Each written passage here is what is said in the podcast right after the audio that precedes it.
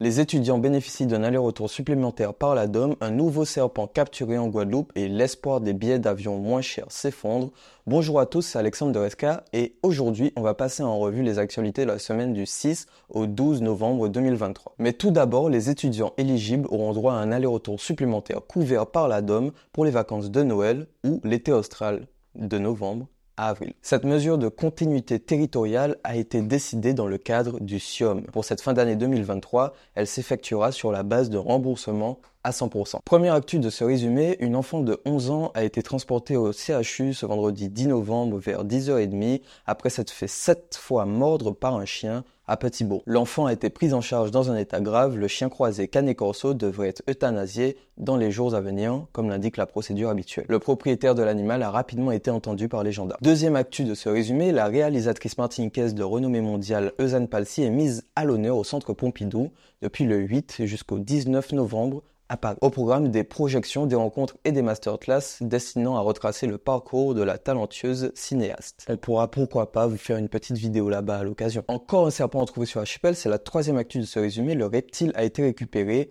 à l'entrée de la résidence Papyrus de Aux Abîmes vendredi vers 21h30. Il a été remis à l'Office français de la biodiversité. C'est le troisième serpent retrouvé en liberté sur nos îles depuis plus d'un mois. Quatrième actu de ce résumé, le Martiniquais Warren Zahir Emery est appelé par Didier Deschamps pour jouer les matchs de qualification de l'Euro 2024 de football. À 17 ans et 8 mois, ce vrai crack dans son domaine et récemment devenu capitaine des espoirs devient par la même occasion le plus jeune joueur jamais convoqué. Cinquième info de ce résumé, un couple a été surpris en train de débarquer sur l'îlet Carré le 6 novembre dernier en Guadeloupe. Les individus y auraient été surpris en train d'y passer la nuit alors que l'accès à l'îlet est interdit depuis le 15 septembre dernier et jusqu'au 15 janvier prochain en raison d'une opération de revégétalisation pour lutter contre la dégradation des lieux. Ils ont été repérés par des prestataires touristiques du Grand Cul-de-Sac marin qui ont signalé le débarquement au Parc national de la Guadeloupe. Une enquête est en cours. L'amendement du député Johnny Ajar qui visait à faire baisser le prix des billets d'avion pour les territoires ultramarins et s'aligner sur le modèle corse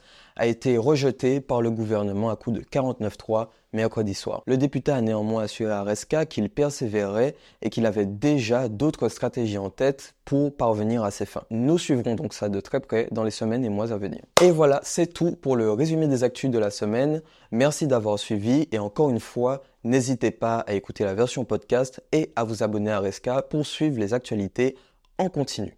On se retrouve lundi prochain pour le résumé des actus et mercredi, vous retrouverez un reportage avec Flora sur les bikers en Martinique. C'était Alexandre Resca. Ciao